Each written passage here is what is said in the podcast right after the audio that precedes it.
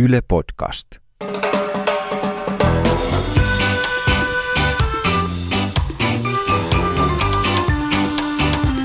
I think the people in this country have had enough of experts. Kuuntelen huomattavasti mieluummin ulkoasiainministeriön diplomaattia kuin jotain päivystävää dosenttia.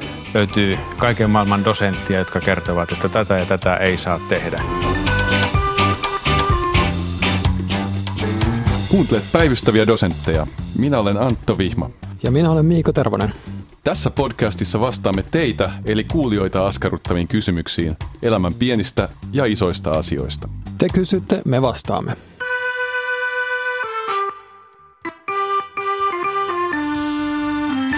Miika, onneksi olkoon. On kuullut, että sulla on uusi työpaikka ja titteli. Joo, kiitos Antto. Musta tosiaan on tulossa vastaava tutkija. Ja mä ajattelin, että sitten kun me riitaannutaan jostain nyrkkeilyontologiasta, niin mä voin perustaa semmoisen kilpailevan ohjelman, jonka nimi on Vastaava tutkija. Vastaava tutkija vastaa. Ja sitten mä jäisin yksin päivystämään. No ei mennä asioiden edelle vielä. Joo, käydään päivystä.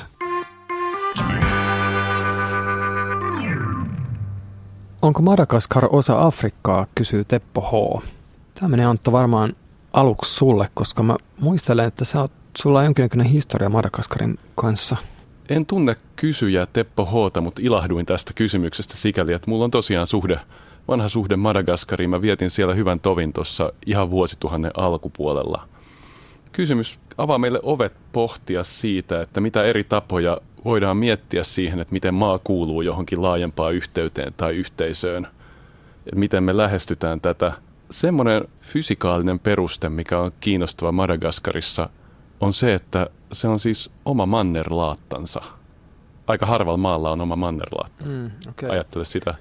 Joo, mä huomaan, että sä alat heti luonnollistamaan tätä pohjimmiltaan kuitenkin käsitteellistä kysymystä. Et mulle aika paatuneena nominalistina tämä on malliesimerkki semmoisesta tapauksesta, missä on niinku tämmöisiä inhimillisiä ajattelun lokeroita, jotka me halutaan työntää luontoon, joka on, pyrkii vastustamaan tätä meidän lokerointia. Mä en kertonut vielä, mitä mieltä mä oon tästä kysymyksestä. Okei, okay, kerro. Mä lähtin vaan siitä geopuolesta siis sen takia, että tää, sä tuut tykkäämään tästä myöhemmästä vaiheesta, No niin. mikä on se, että Madagaskarilla on siis oma mannerlaatta, joka lähti yhdessä Intian ja Australian kanssa irti Afrikasta 180 miljoonaa vuotta sitten, give and take. Ja sitten noin 90 miljoonaa vuotta sitten Intia ja Australia lähti tästä eroon. Tämän kehityksen tuloksena Madagaskarilla on aivan huima oma eläimistö ja kasvisto. Et Madagaskar on eläinmaailmaltaan tosi kiehtova paikka. Se on ollut hieman, mutta merkittävästi erossa Afrikan mantereesta, siis yhtä kauan kuin Intia ja Australia. Mua kiinnostaa nämä eläimet. Voitko kertoa pikkasen lisää niistä? Joo, siellä muun muassa yksi ihmeellisyyksistä on tämä maki-apinalaji, mitkä siis ei ole täysapinoita, vaan vaikka ne onkin kädellisiä. Niillä on siis kädet, mutta peukalo on samassa rivissä muiden sormien kanssa. Et ne on tavallaan apinan prototyyppi, joka ei missään muualla sitten jäänyt. Onko ne niitä, millä on tosi isot silmät? Joo, joillain lajeilla on jo. Niitä on aika moinen kirjo siellä. Siis niitä on vaan Madagaskarilla, mutta siellä niitä on hiirimakeja, kissamakeja, kaiken kokoisia, isoja, pieniä, upeita eläimiä ja aika hämmentävä spektaakkeli kokonaisuudessaan. No ehkä me tästä voidaan pikkuhiljaa taas hivuttautua kohti kysymystä, eli onko Madagaskar osa Afrikkaa? Ja mä tosiaan niin kuin toistaisin niin kuin tämän, että nominalistina mä ajattelen, että tälle ei ole mitään objektiivista vastausta. Että mä, maantieteelliset käsitteet, kuten Afrikka, on aina sopimuksen varasia. Ja sitten voidaan miettiä tämmöisiä kysymyksiä vaikka, mistä on ehkä vähän selvempi vaikka, että missä Eurooppa päättyy. Että jos sä kävelet jossain tuolla Kaukasuksella tai Uralilla, niin sä et näe missään siellä semmoista lippurivistöä tai jotenkin maailma ei vaikuta yhtäkkiä täysin erilaiselta, koska sä oot nyt niin kuin NS Euroopan ulkopuolella. Saaret on tietysti niin kuin nominalistille vähän semmoinen helpotuksen paikka, koska ne on suht, ne sentään on suht selkeästi niin kuin omia erillisiä yksiköitä. On, on suht helppo sanoa, että missä saari alkaa, missä loppuu ja ikään kuin äh, käsitellä sitä yksikkönä. Mutta sitten tämä ongelma tulee just siinä, kun me ruvetaan miettimään, että mikä saari kuuluu mihinkin, että onko Färsaaret onko se osa Eurooppaa, onko Islanti osa Eurooppaa ja, tota, ja sitten tullaan niinku tämmöisiin enemmän niinku itse asiassa kulttuurisiin keskusteluihin, historiallisiin keskusteluihin kolonialismista ja että Grönlanti osana Tanskaa, että mikä muu kuin niinku valtapolitiikka sen, sen selittää. Mä jatkan vielä mannerlaatoista yhtenä määrittäjänä siis siinä mielessä, että Mä en tiedä, huomasit sä arktisen politiikan yhtä kohtaa tuossa kymmenen vuotta sitten. Venäjä lähetti vuonna 2007 sukellusveneen, semmoisen siis super syvälle menevän robottisukellusveneen, jossa oli semmoinen robottikäsi, joka asetteli Venäjän lipun merenpohjaan merkiksi siis heidän mannerlaattansa kautta merkkaamaan semmoista omistusosuutta arktiselle alueelle, jossa siis on öljyvaroja ja tämän tyyppistä. Joo. Tämä on niinku se, mikä erottaa homo sapiensin kaikista muista eläimistä, että tosi harvat muut eläimet vie lippuja merenpohjaan. Ruostumattoman titaniumlipun semmoiseen niin 4000 metrin syvyyteen. Mä toivon, että monnit on kakannut sen täyteen, ei, ei millään pahalla.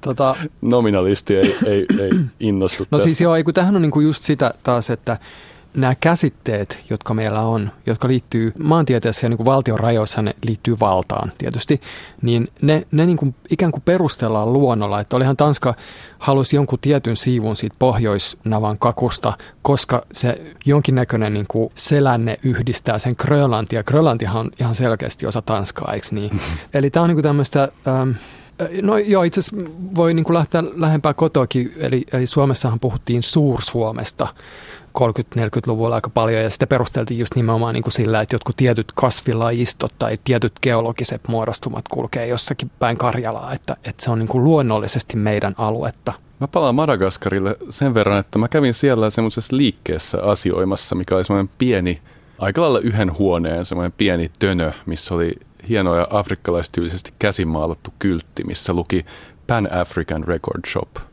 Ja Ostit sieltä mitä? Joo, mä ostin sieltä madagaskarilaista regeitä ja sitten myös muistaakseni länsi-afrikkalaista musiikkia. Siellä mä voin joskus soittaa sulle näitä, näitä Sä nauhoja. Sä koskaan soittanut mulle madagaskarilaista regeitä. Me korjataan tämä. Mutta myös mä ajattelen mun madagaskarilaisia tuttuja ja kollegoita ja ystäviä. Esimerkiksi Tendru yksi ystäväni niin tota, aina käytti semmoista Afrikkakorua, mm. siis aina. Että identiteetitasolla ihmisillä saattaa olla tämmöinen hyvin panafrikkalainen ideologia ja, ja identiteetti ihan siis eri puolilla Siis niin kuin tota, tuhansien tuhansien kilometrien niin, niin, päästä niin, toisistaan. Niin. Mutta sitten voi niinku miettiä näitä, näitä historiallisia syy-seuraussuhteita. Että tavallaan niinku, tässä tullaan siihen, että miksi mä ajattelen, että mulla on semmoinen pieni hunch. Mä voin olla, olla täysin väärässä, mutta jotenkin mä ajattelisin, että se miksi me ilman muuta mielletään – Madagaskar osaksi Afrikkaa, paitsi maantiedon tunnit, mutta se liittyy myös tähän kolonialismin historiaan ja siihen, että se on niin kuin ollut osa sitä ranskalaista imperiumia ja se on niin kuin ollut tavallaan hyvin samoilla tavoilla toiminut se, se ranskalainen kolonialismi siellä kuin muuallakin Afrikassa. Ja et, et se voi olla sitten taas myös niin kuin selittää sitä, että miksi se panafrikkalaisuus, joka on niin kuin nimenomaan kolonialismin vastavoima, että minkä takia se tuntuu järkeenkäyvät Madagaskarilla? Joo, panafrikkalaisuus on varmaan vähän muutakin kolonialismin vastavoima. Siinähän on toki tämä iso, iso juonne ja semmoinen niin kuin syrjään jäämisen, se, että me ollaan poissa niin kuin maailmanjärjestyksen keskiöstä. Et se oli kaikkein voimakkaimmillaan 60-luvulla, milloin maailma oli valtapoliittisesti hirveän jyrkästi kaksinapainen. Ja silloin oli monella valtiomiehellä idea, että semmoisella tietyllä yhtenäisyydellä me voitaisiin saada jotain sanaa maailman asioihin. Mm. Mikä tietysti Euroopasta varmaan katsoen on myös aika tuttu ilmiö, että on tämäkin ajateltu, että me ollaan niin kuin jonkinnäköinen kolmas tie idän ja lännen välissä. Joo, ja siis voidaan me ajatella, että EUhan on tämmöinen yhtenäistymisen menestystarina tavallaan maailmanpolitiikassa, mutta sitten Afrikan unionilla on kaikenlaisia rauhanturvaoperaatioita eikä semmoista käytännön yhteistyötä, mitä Afrikka tekee yhdessä, että on sielläkin Okei, integraatio. Antto, nyt, nyt mä ehdotan, että me vastataan tähän kyllä tai ei, ja me, me voidaan ottaa nyt tämmöinen pieni kierros, eli sanot se kyllä vai ei? Onko Madagaskar osa Afrikkaa? Arga, siis mä joskus mietin sitä, että, että, että mä tajuan, että en mä itsekään pysty vastaamaan tähän kyllä tai siis sitä, sitä, Riippuu mistä päin asiaa niin, katsoo. Ei, aina ei voi pakottaa itseään semmoisiin kokoaviin loppupäätelmiin, kun kysytään niin kovaa kysymystä. Joo. Kyllähän se on osa Afrika, Afrikan unionia ja valtiona toimii siellä. Jos mä otan tämmöisen muodollisen maailmanpoliittisen linjan, niin on osa Afrikkaa. No mä taas, jos mä seuraan katkeraa loppuun tämmöistä niin kuin radikaalia nominalismia, niin mä voin ajatella, että se on osa Afrikkaa, jos me niin sovimme. Yes.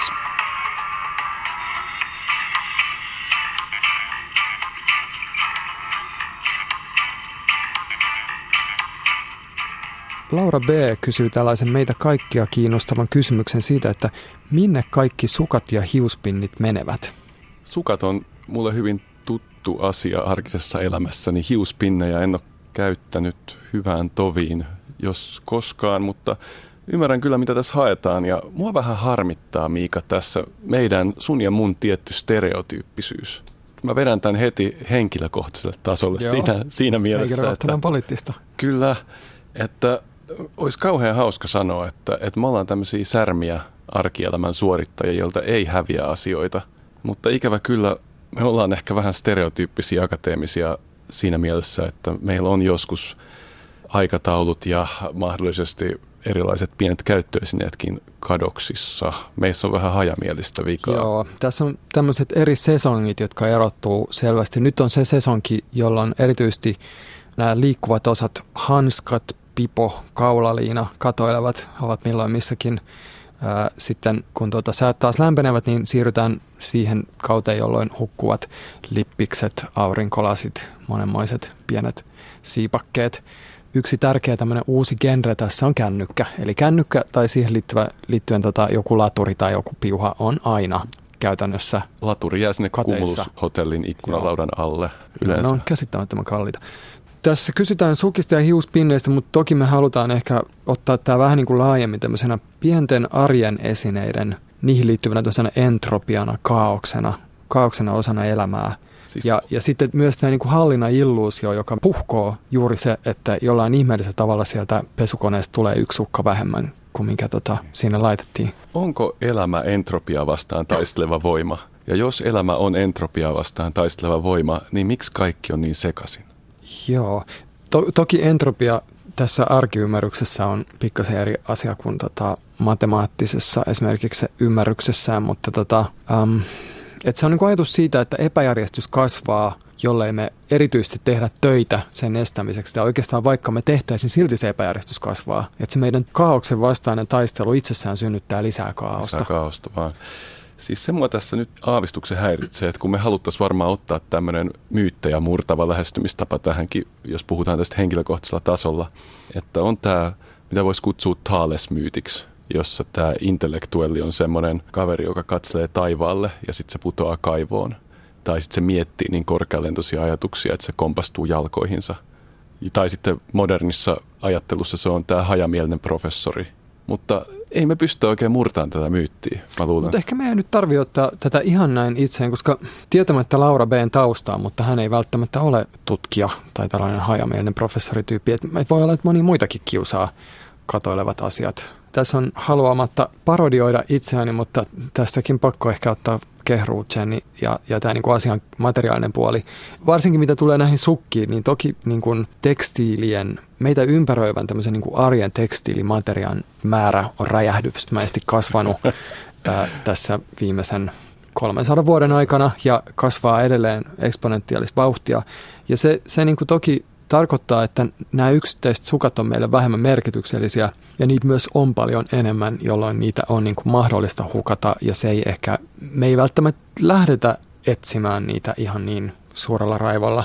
Joo. Ja tota, sitten on tietysti myös tämä puoli, jos mä saan vielä jatkaa niin tästä materiaalista puolesta, että meillä on tämmöisiä asioita kuin pyykkikone ja suihku, ja me ollaan ajauduttu tällaiseen jatkuvaan pesemiseen ja peseytymisen kierteeseen, että mikään ei riitä. Mitä paremmat tämmöiset niin peseytymisvälineet meillä on, sitä enemmän sitä tehdään, ja sitten päädytään siihen, mitä sä oot Antto sanonut joskus uimahallissa, että elämä on yhtä pukeutumista ja riisuutumista. Ja tämän jatkuvan pukeutumisen ja riisuutumisen, peseytymisen niin kuin kierteessä oleva ihminen, jota ympäröi hirvittävä määrä tätä niin kuin sukkapinnimateriaalia, niin tota, tämä kerta kaikkiaan tämä niin kuin rakenne, joka tuottaa valtavan mahdollisuuden siihen, että niitä hukkuu. Siis mä, mä olin niinku selvästi vastauksessani defensiivinen, kun taas sä rakensit tämmöisen elegantin historiallisen puolustuspuheenvuoron, niinku, että miten rakenteet vaan ajaa meidät tähän.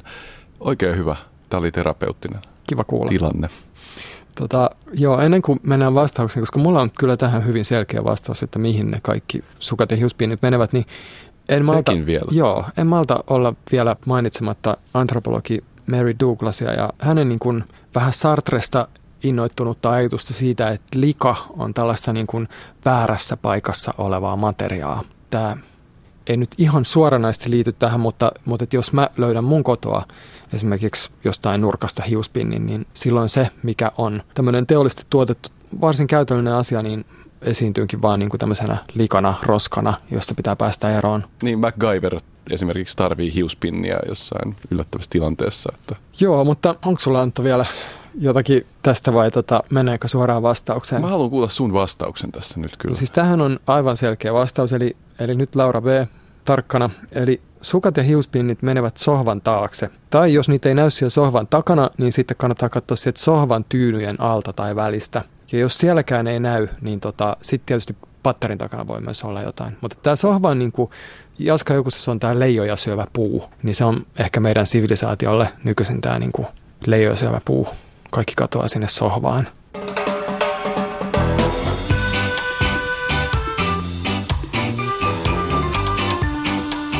Kuuntelen huomattavasti mieluummin päivystävää dosenttia, että mitä enemmän tämän tyyppisiä katsauksia eri suuntiin tulee, niin sen parempi. Tervetuloa tämän tyyppiset raportit.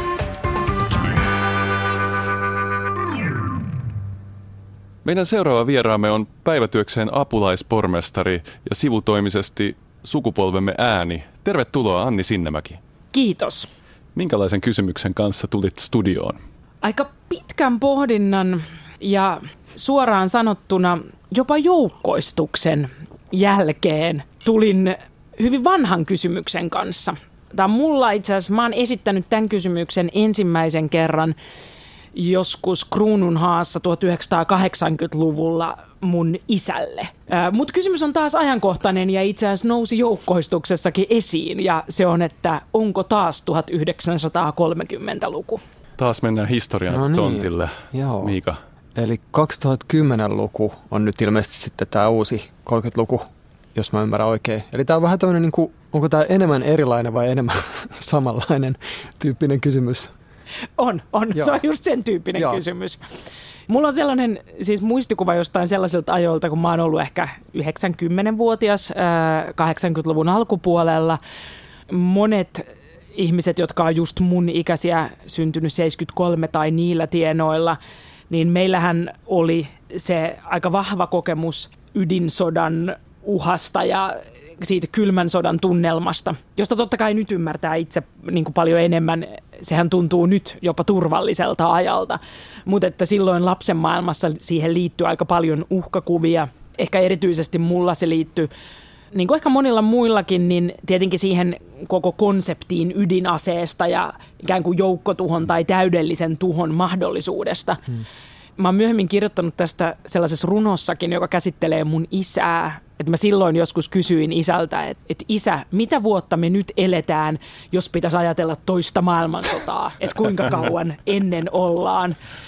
Ja, tota, ja sitten mun isä, jolla ehkä jälkikäteen ajattelee, että olisi voinut sanoa, että, että ei rakas lapseni, että ei pidä ajatella tuolla tavalla, mutta mun isäni mietti tovin ja sanoi, että no varmaan niin kuin vuotta 1933. Okei, okay, saatiin kuitenkin, saatiin kuitenkin jonkun verran aikaa vielä. niin, että siinä oli sitten, joo, se joo. runokin sitä jatkuu jotenkin niin, että et, et mietin jäljellä olevaa hmm. kuutta vuotta elinaikaa. Joo, joo. Tämähän on tämmöinen niin kuin kysymys, mikä tosiaan niin kuin sanot, että on aika monesta suunnasta tullut tässä viimeisten vuosien aikana. Ehkä tässä on niin kuin tämmöisiä jotain perus niin kuin samanlaisuuksia, että se, että on niin kuin pitkä taloudellinen taantuma, tietty oikeistopopulismin, oikeistoradikalismin nousua, autoritäärisiä johtajia, myös niin, kuin niin sanotuissa länsimaissa kansainvälisen järjestelmän heikkenemistä ja tämmöistä. Että varmaan, olisiko nämä niitä taustoja vai, vai minkälaisia asioita sä ajattelet, kun sä ajattelet sitä 30-lukua? Musta toi oli hyvin sanottu ja tietyllä tavalla tietenkin, kun mä oon itse ollut suuren osan, suurimman osan aikuisesta elämästä päätöksentekijä ja politiikan tekijä edustuksellisessa demokratiassa, niin ehkä siihen sen uran tehneenä ja sitä päätöksentekoa tehneenä, niin siihen tietenkin liittyy myös se kysymys, joka liittyy 30-lukuun, että millä tavalla demokraattinen valtio tai demokraattinen järjestelmä – vastaa haasteeseen, jossa sen pitäisi samaan aikaan sallia erilaiset äänet, ristiriitaiset mielipiteet ja sitten kuitenkin pystyä torjumaan niin kuin fundamentaalisesti demokratian perusarvot ja järjestelmä kiistävät yritykset ottaa järjestelmä haltuun. Okei, kysymys vaan tulee helpommaksi hetki hetkeltä. Sähän sanoit, että sä mietit tätä jo 80-luvulle. Mulle tuli heti mieleen Pelle Miljoonan – iskusävelmä vuodelta 79, Natsit, natsit, jossa hän kertosäkeessä laulaa, että tämä päivä muistuttaa Saksan 30-lukua. Ja tämä on 70-lukua. Varmaan 60-luvulla on myös puhuttu 30-luvun muistoista tai, tai näistä yhteyksistä. Joku historioitsija kirjoitti The Guardianissa, että 1930s is not so much a label for period of time than it is a rhetorical shorthand, two-word warning from history. Et, eikö tämä yhteydet 30-lukuun on vähän niin kuin elegantimpi, vähän kauttarantaisempi semmoinen niin natsikortti. Et kyllähän me heti ajatellaan 30-luvusta ekaksi totalitarismia mm. ja ehkä, ehkä Stalinin... Joo, ehkä niin kuin, mä, mä tunnen sille taustaltani historian tutkijana, niin ehkä haluaa vähän tota monimutkaista tätä meidän 30-lukukäsitystä, että et se niinku hahmottuu tosi vahvasti aikakautena, joka niinku alkaa hirvittävällä lamalla ja päätyy hirvittävimpään sotaan ja, ja joukkotuhoon, mitä, mitä ihmiskunnan historiassa tunnetaan, mutta et, et se niinku, me nähdään se koko vuosikymmen sen niiden linssien läpi tosi vahvasti. Ja tätä on Suomessakin, niin kuin vaikka Maria Lähteenmäki on puhunut tämmöistä niin kuin lyhyestä 30-luvusta, joka jää näiden kriisien väliin, joka on itse asiassa ollut niin kuin kaikkea muuta kuin, niin kuin yksi, yksi oikosti joku marssi kohti jotain kriisiä ja totalitarismia, että, että Suomessakin niin kuin aika paljon optimismia on ollut 30-luvulla. Jos ajattelee niin kuin sitä suomalaisen hyvinvointivaltion historiaa, niin tämä on ollut aika, aika tärkeä niin kuin kansaneläke, ää, äitiyslaki, monenlaisia tämmöisiä juttuja, mitkä sitä selittää sitä niin kuin NS-talvisodan ihmettä, mm. eli sitä niin kuin yhtenäisyyttä. Myytinmurtaja Miika Tervonen työssä. Mä mietin tota työväen asuntomuseolta. Oletko Anni käynyt koskaan Alppilassa Kirstinkadulla? Äh, olen, joo. Mainio. Tosi äh, kyllä kauan sitten, mutta joo, olen. Suosikkimuseoitani Helsingissä, siis aivan mahtava paikka. Suositellaan kaikki Kirstin katua nyt. Kyllä, työväen asuntomuseo ei muuten nyt kannata mennä, koska se avautuu taas toukokuussa uudestaan. Se on talviajan kiinni. Mutta mahtava museo, siellä on kaksi 30-lukuhuonetta, jotka just tuo ehkä tätä, hieman tätä optimismia ja 30-luvun eteenpäin menoa ilmi semmoisena mikrohistoriallisena asiana – et 30-luvullahan nousi tämmöinen kodin hoitaminen, kodin merkitys rauhaisena turvapaikkana myös työväestölle. Työläisäidit pääsi osa-aikatöihin, kodin koneet yleisty, huonekalut, heteka tuli instituutioksi 30-luvun alkupuolella. Radio levisi koteihin Suomessakin tämän tyyppistä kehitystä. Se ei välttämättä siellä museossa käy ilmi, mutta toki myös niin kuin 31 on ollut tärkeä vuosi siinä mielessä, että kietolekin on päättynyt. Eli siellä on voinut myöskin olla siellä työläiskodissa uudenlaisia asioita pöydällä tai kaapissa. Joo. Ehkä kaapissa. tämmöinen mikrohistoria, tämmöinen kaipauksen laulu, mikä kulkee vähän aikakirjojen sivussa. Terveysvalistus tuli isoksi osaksi kulttuuria ja quote, tuoreet kasvikset tulivat vähitellen suomalaisten lautasille. Mm, toi on kova. No siis mähän on tosi tyytyväinen, jos mä tuun täältä päivystyksestä sillä tavalla, että, että kaikilta, kaikilta osin, tota, niin, tämä mun kysymys ei, ei sisältänyt sellaista hypoteesia, että elämme ja niin kuin pahimmassa mahdollisessa mielessä. Mun mielestä ehkä, että Suomen 30-luvussahan näiden teidän niin kuin hyvien nostojen lisäksi, niin onhan meillä myös sitten se niin kuin mielenkiintoinen valtiollisen historian vaihe, että että meillä oli oikeistokumouksellisuutta mm. ja totalitaarista oikeistolaista ajattelua, jonka niin kuin virta yhteiskunnassa oli silloin itse asiassa hyvin vahva, ehkä vahvempi kuin mitä esimerkiksi niinä aikoina, kun itse on käynyt koulua, niin edes tuotiin esiin, koska siihen aikaan ja ehkä niin kuin meidän semmoisessa valtavirtahistorian kirjoituksessa on myös korostettu sisällissodan jälkeisen yhtenäisyyden ja sovinnon merkitystä, eikä ehkä niitä mm. niin kuin ristiriitaisempia ääniä. Mutta meillä kuitenkin sit demokraattinen järjestelmä pystyy puolustamaan itseään ja voittamaan, ja sehän on ehkä mielenkiintoinen niin. Niin kuin analyysin paikka mm. myös, että mistä tekijöistä se kaiken mm. kaikkiaan. Mm. Toki tässäkin on niin kuin tietty Mihin se liittyy. Joo, että tässäkin on tietty semmoinen niin historiaa jälkikäteen katsomisen vaara, että aivan oikein niin kuin sanot, että kun mä puhuin tästä niin kuin 30-luvun kuvan monimutkaistamisesta, niin mä en tarkoita suinkaan, että, että pitäisi vaan niin kuin ajatella jotakin aurinkoisia sävyjä. Et, et on on tot, totta kai myös totta, että et niin kuin Mäntsälän kapinan jälkeenkin, että Suomessa se niin kuin fasismi on ollut monimuotoisempaa ja vaarallisempaa kuin mitä yleensä annetaan ymmärtää. Tästä on Oula Silvenoista ja, ja kumppanit kirjoittanut tosi hyvin. Ja se, että niin kuin suomalainen demokratia on selvinnyt, niin ei ole mikään itsestäänselvyys. Et, et tavallaan asiat olisi voinut mennä toisinkin päin.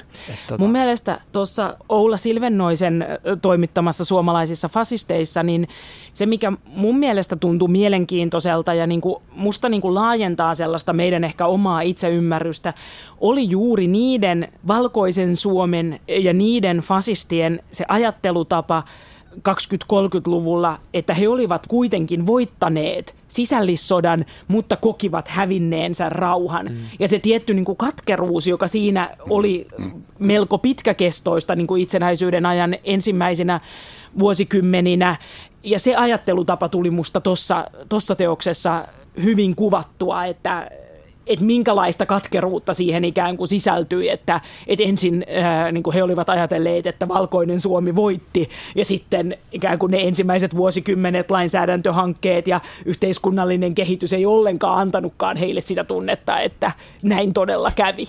Joo, Mäntsälän kapina oli vähän tussahdus, mutta mm. sehän ei ole koko tarina. Tässä. Niin. Mutta maailmanpoliittisesti mehän ei tietenkään tämä niinku työväen asuntomuseopolku ei tietenkään kumoa sitä, että Saksa vajosi natsismiin ja Neuvostoliitto vajosi stalinistiseen terroriin ja lopuksi saatiin valtava maailmansota – mutta jos me ajatellaan taas verrataan näitä vuosikymmeniä toisiinsa, niin tavallaan meillä on enää kaksi vuotta jäljellä tätä vuosikymmentä. Eihän me ehdä sotkea asioita niin, kuin niin pahasti. Toi kuulostaa tosi pahalta, niin kuin jos ajattelee vuotta 38. niin, niin, niin. toi, toi, words. joo, toi, nyt, nyt, tota... ei, me, ei me, siis onhan meillä populistista liikehdintää. Onhan meillä Trump-presidentti, onhan Venäjä autoritaarisempi kuin ennen, mutta ei me kahdessa vuodessa päästä voinut 38 noille. sanoa noin samat sanat. Ai meinaat sä, että on rauha meidän aikana? Joo, Hitler puhuu, kaikki puhuu rauhasta vielä 38. Meidän aikana kaikki on kuitenkin koko ajan somessa. Ehtiikö kukaan sotia?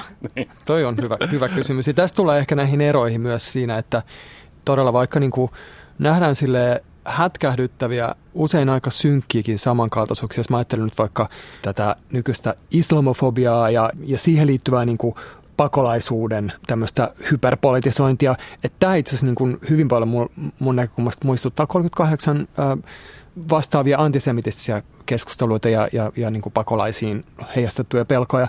Mutta et, et samaan aikaan, niin kuin, äh, no nyt mä en jo kadottaa mun lankani, mutta... Eikö 38 ollut jo kristallivyöjä? Joo, Kuitenkin, et, et siis 38... vähän toisella tasolla? Niin sun piti sanoa joku, joka on nyt paremmin tai toisin. Ähm, no oikeastaan... Please. Joo, Antto, sun pitää nyt ottaa mua tässä.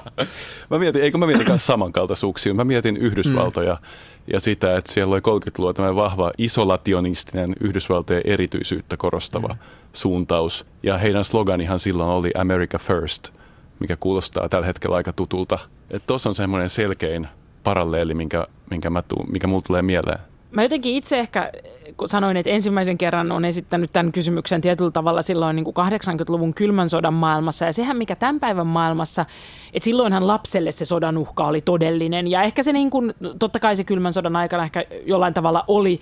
Ja kyllähän käytiin lukemattomia sotia, niin kuin ne vaan käytiin kaukana meistä toisilla mantereilla, mutta Neuvostoliiton etupiiri ja Yhdysvaltain etupiiri ikään kuin kävivät ne soda, sotansa sitten jossain siellä niin kuin Mosambikissa ja Angolassa. Mutta tietyllä tavallahan sitten ehkä nyt tämänhetkistä maailmaa kuvaa se tietty niin kuin epävarmuus ja ennustamattomuus, joka ainakin tuntuu niin kuin viimeisen vuosikymmenen aikana lisääntyneen voimakkaasti. Ja ehkä se on se tekijä, joka herättää niitä kysymyksiä siitä, että no missä tilanteessa me ollaan ja laittaa hakemaan niitä paralleeleja, koska itse tämä aika ei tuo niin selvää näkymää eteenpäin. Joo, mä oon samaa mieltä, toi paralleelietsintä on, mm. on varmaan käynnissä just epävarmuuden mm. aikoina. Mä haluaisin tuoda tähän uuden paralleelin. Mä haluaisin puhua enemmän ehkä 1826 alkaneesta lamasta, joka päättyi vasta Euroopan hulluna vuotena 1848. Ehkä vaan niin kuin huomauttaa, että, niin kuin, että tämähän on niin pitkään kuin on tämmöinen moderni kapitalismi ollut olemassa, niin siihen kuuluu tämmöiset aaltamaiset liikkeet. Myös, myös lamat, jotka sitten muuttuu poliittisiksi kriiseiksi. Tämä oli myös 1800 20-luvun lopulta eteenpäin todellisuutta, että pitäisikö meidän puhua, että me eletään uutta 1820-lukua? Sä voit yrittää tota, mutta siis kun 30-luku on se, mikä se on kaikke... paremmin. Se on, joo, ja siis se on se, mikä kaikkein eniten tunnetaan. Siis sehän on joku, joku tutkija mun mielestä sanoi, että, että se on se koulujen, länsimaissa nimenomaan, se on se koulujen pakollisin osa historiaa, on 30-luku Niin sitten kun aletaan miettiä, että, että mistä me löytäisiin paralleeleja, niin mennään siihen, mikä me tunnetaan, mikä on 30-luku. Mm. Sehän, mikä asioita, jotka niin erottaa meitä ja se, mikä mun mielestä on mielenkiintoinen kysymys ää, myös liittyen tähän niin taloudelliseen dynamiikkaan, että mehän eletään siinä mielessä hyvin poikkeuksellista aikaa maailmassa, että että maailman väestö vanhenee ja me ei ole oikeastaan koskaan historiassa eletty aikaa, jossa meillä olisi niin paljon niin terveitä, mutta niin vanhoja ihmisiä. Ja jos ajatellaan niin talouden lainalaisuuksia, työvoiman tarjontaa, sitä, että kuinka paljon meillä on työikäisiä ihmisiä suhteessa niihin ihmisiin, jotka ovat eläkkeellä tai peruskoululaisia, niin tämähän on myös hyvin toisenlainen, että se, se asettaa niin talouden toiminnalle omat haasteensa ja vielä samaan aikaan, kun ikään kuin energian käyttöön liittyy monia sekä hintakriisejä että niin pakottavia rajoitteita.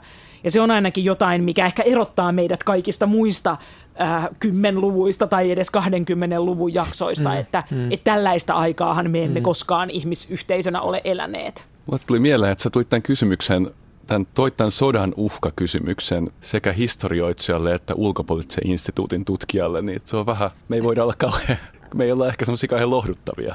Niin, vaikka kyllä mä, mä niin kuin, on sitä mieltä, että Annilla on hyvä pointti tuossa, että tässä niin kuin, jälleen kerran, että, me, että nämä rinnastukset toimii niissä suhteissa, missä ne toimii, ja sitten taas niin kuin voi ajatella, että me ollaan todella erilaisessa tilanteessa kuin 30-luvulla, jolloin niin kuin kadulla hulinoi valtavat työttömien nuorten laumat, ja nyt meillä on tämmöisiä niin kuin väärää nappia painavia tyytymättömiä valkoisia eläkeläisiä.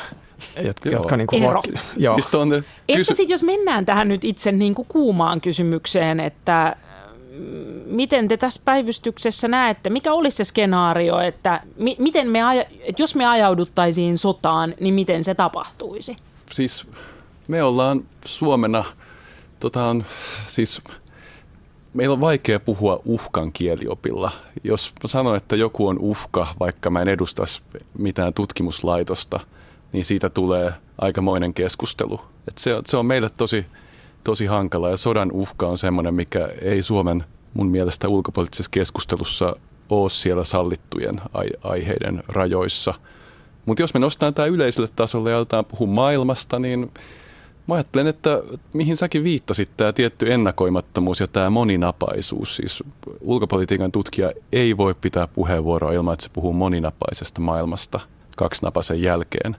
Niin siihen liittyy – semmoista äh, valtapörssissä nousua ja laskua ja ennakoimattomuutta. Ja mm. se, on, se on semmoinen, mikä huolestuttaa, tämmöinen laaja rakenteellinen asia.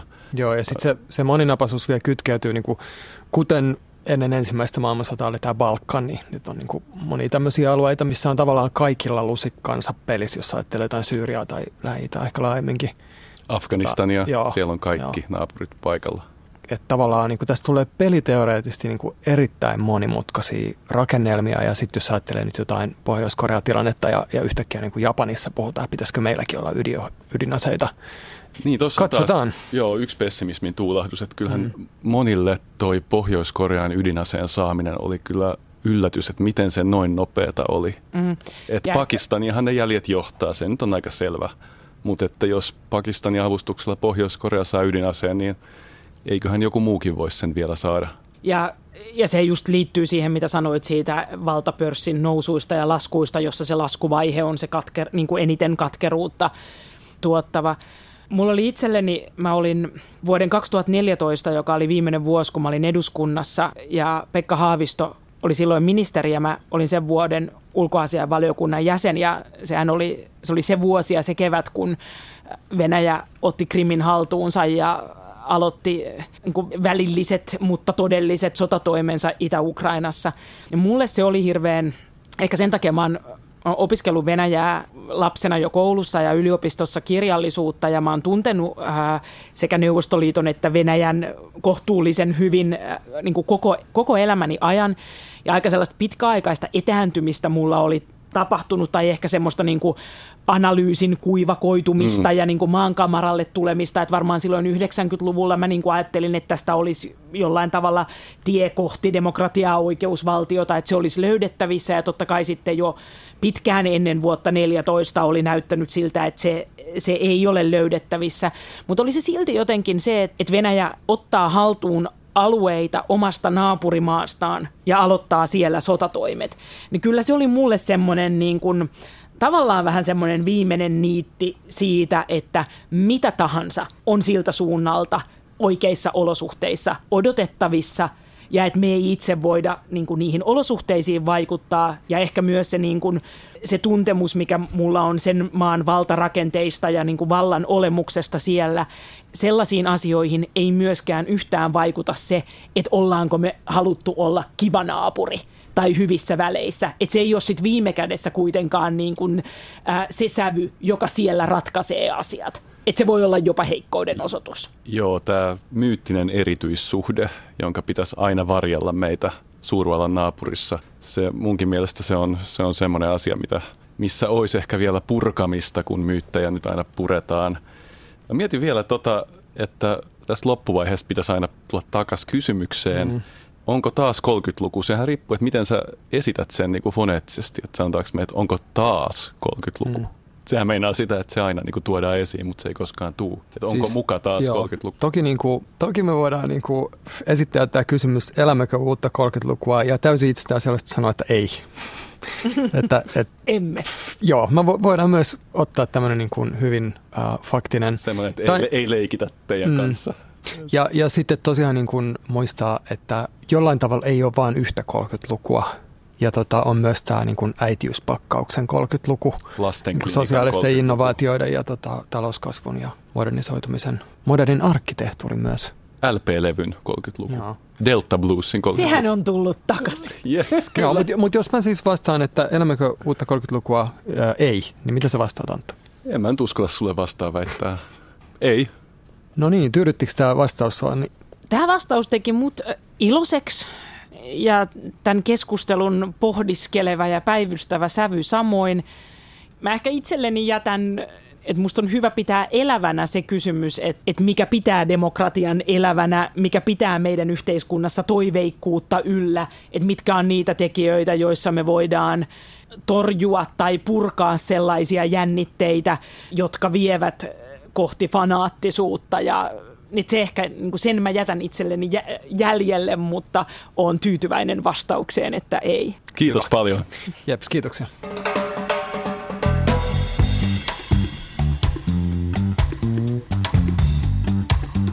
Me olemme päivystävät dosentit. Olet kuunnellut meidän viikoittain Yle Areenassa julkaistavaa podcastia. Minä olen historiatutkija Miika Tervonen. Ja minä Antto Vihma, kansainvälisen politiikan tutkija. Seuraa meitä Facebookissa sivulla Päivystävät dosentit. Tykkää sivusta ja levitä sanaa. Kerro päivystävistä myös kavereille.